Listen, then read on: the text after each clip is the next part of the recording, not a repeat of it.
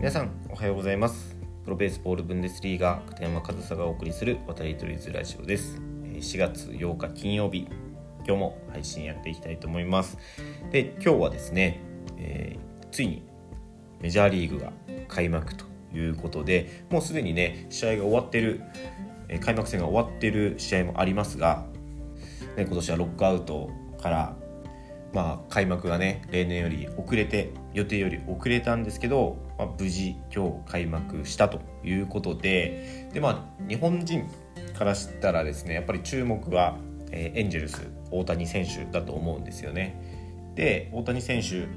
もういきなりやってくれますね。多分これから試合が始まるんですよね。今僕がドイツ時間の4月8日0時23分今喋っているんですけど、まあ、日本時間で7時23分ですね。午前7時23分。でこれから試合は始まると思うんですけどメジャーリーグ史上初1番ピッチャーで開幕投手を務めさらに今年から今シーズンから導入された大谷翔平ルールをもういきなりですね使うことによって、まあ、1番ピッチャーなんですけど1番 DH でもある。という、まあ、新ルールも踏まえてなんですけど、え、メジャーリーグ史上初の形で、え、開幕戦を迎えることになるということで、まあ、簡単にね前も説明したんですけど簡単にその大谷翔平ルールの説明だけしておくとあの1番 DH 兼ピッチャーで試合に出て1番ピッチャーとして、えー、先発ピッチャーの務めを果たすんですが先発ピッチャーとしてマウンドを降りた後 DH1 番 DH として、えー、バッターラインナップには残ることができるんですよね。まあ、それが今年から導入されることになった大谷翔平ルールということで、いきなりそのルールを使ってですね大谷翔平選手は、え開幕戦を迎えると、ま、これから試合なのでね僕はもうちょっと時間的にも試合を見ずに寝ようかなって思うんですけど、まあ、起きた頃にはもう1試合目が終わってですねどういう結果だったかっていうのが分かると思うのでそれをちょっと楽しみにしながらちょっとこれから寝ようかなっていうところなんですけど、えもう一つ日本人が気になるところで言えばえカブスの鈴木誠也選手ですよね。で実はこの鈴木誠也選手の試合っていうのはもう終わっていて、え、カブスが、え、ブルワーズに5対4で勝ちました。そして、え、鈴木誠也選手の結果というのが、えー、2打数1安打1得点。で、え、メジャーリーグ初打席はファーボール。そして、え、初スイング2打席目ですかね。初スイングで、え、メジャーリーグ初ヒットを打ったと。しかも、えー、123打席目はまでは、えー、出塁。1打席目と3打席目はファーボールを選んで出塁ということで、えー、2打数1安打1得点。あ素晴らしいメジャーリーグデビューだったんじゃないでしょうか。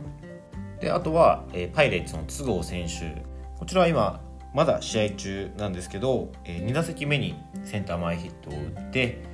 まあ、都合選手もねスプリングトレーニングオープン戦でもしっかり結果を残していましたし、まあ、幸先のいいスタートというか、まあ、開幕戦で4番ファーストでねあのスタメン出場、まあ、チームからも信頼されてバッターボックスに入ったと思うんですけどしっかり2打席目にヒットを打ってちゃんとその期待に応える形でねヒットを打ってえー、そしてあとはパドレスの、えー、ダルビッシュ投手が開幕戦ということで多分これがおそらく10時過ぎとかですかね日本時間で。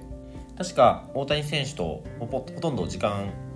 変わらないと思うんですけどダルビッシュ投手も開幕投手ということで、えー、かなり期待されていると思いますし日本人も、えー、もちろん注目していると思います。やっぱりねあのメディアとか報道とかを見ると大谷選手のクローズアップっていうのが目立つんですけど、まあ、他にも、えー、日本人選手鈴木誠也選手、えー、筒香選手ダルビッシュ選手そして先日マイナー契約からメジャーに昇格したトロントブルージェイズの加藤豪将選手、まあ、いつがメジャーリーグデビューになるかは分かりませんがそういった日本人の活躍っていうのはあのシーズンがね開幕してねこれから毎日楽しみなところだなというふうに思います。で本当に僕メジャーリーグの試合すごく好きでそんなに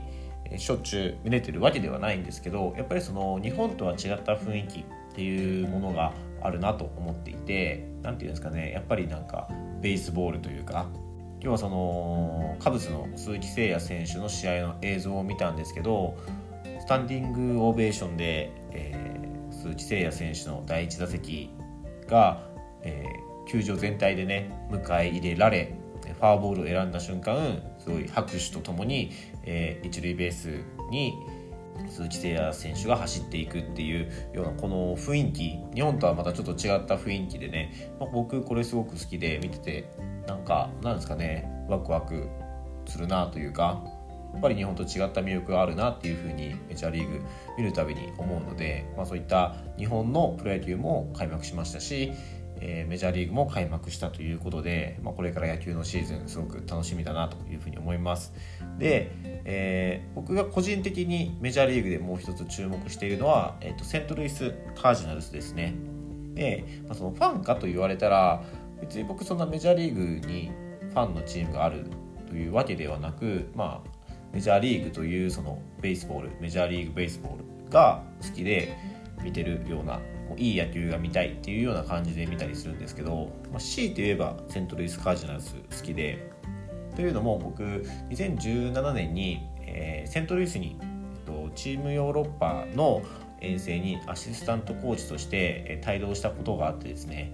でそのセントルイスに行った際にカージナルスの試合を2回見に行くことができたんですよ。でそこで本当に本場のベースボールというかメジャーリーグの試合っていうのを肌で感じてすごくいいなって、えー、ベースボールの魅力っていうものに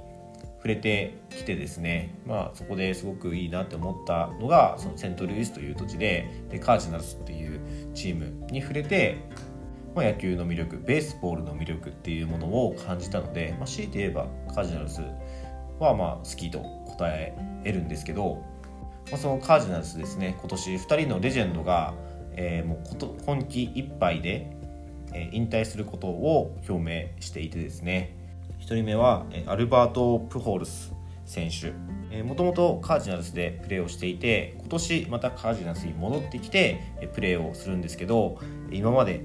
メジャーリーグの歴史の中でも過去3人しか達成していない700本塁打700本ですね。700本塁打に、えー、あと21本と迫っている、大打者もレジェンドですね。で、まあ、その21本今年今季中に打つことができるのかっていうところはね決して簡単な数字ではないと思うんですけど十分可能性はあってでも今年で引退を表明しているので、まあ、ぜひとも達成していただきたいなというふうに思ってちょっと注目したいなっていうふうに思っているのとあともう一人は、え、キャッチャーヤディア・モリーナ選手。まあ、日米野球でね、え、日本に来たりだとか、え、プエルトリコですね。確か母国が。でプエルトリコ代表として WBC とかで、ね、活躍したりもしていたので、え、日本でも知ってる方結構多いかなというふうに思います、え、肩がめちゃくちゃ強くてですね。なんか一回日米野球の時に甲斐選手となすごくなんか仲良くなったみたいな。ホークスの甲斐選手ですね。キャッチャー。甲斐選手となんか仲良くなってなんかバットを上げたとかなんかそういったエピソードがあったような気がするんですけどそのヤディア・モリーナ選手も今季限り今季限りで引退するということを表明しているので、まあ、この2人もうカージナルスのレジェンド、まあ、メジャーリーグのレジェンドと言ってもいいと思います。この2人がねもう引退するということでカージナルスぜひ僕もね実際に現地でヤディア・モリーナ選手見たことあるんですよ。で結構これメジャーリーグの試合の中でも結構有名なというかある試合があるんですけどあの猫がですね試合中に球場に紛れ込んで子猫が1回試合が中断したんですよ。でその場面っていうのはカージナルスが負けている場面。でそれカージナルスのカージナルスの本拠地だったんですけど子猫が、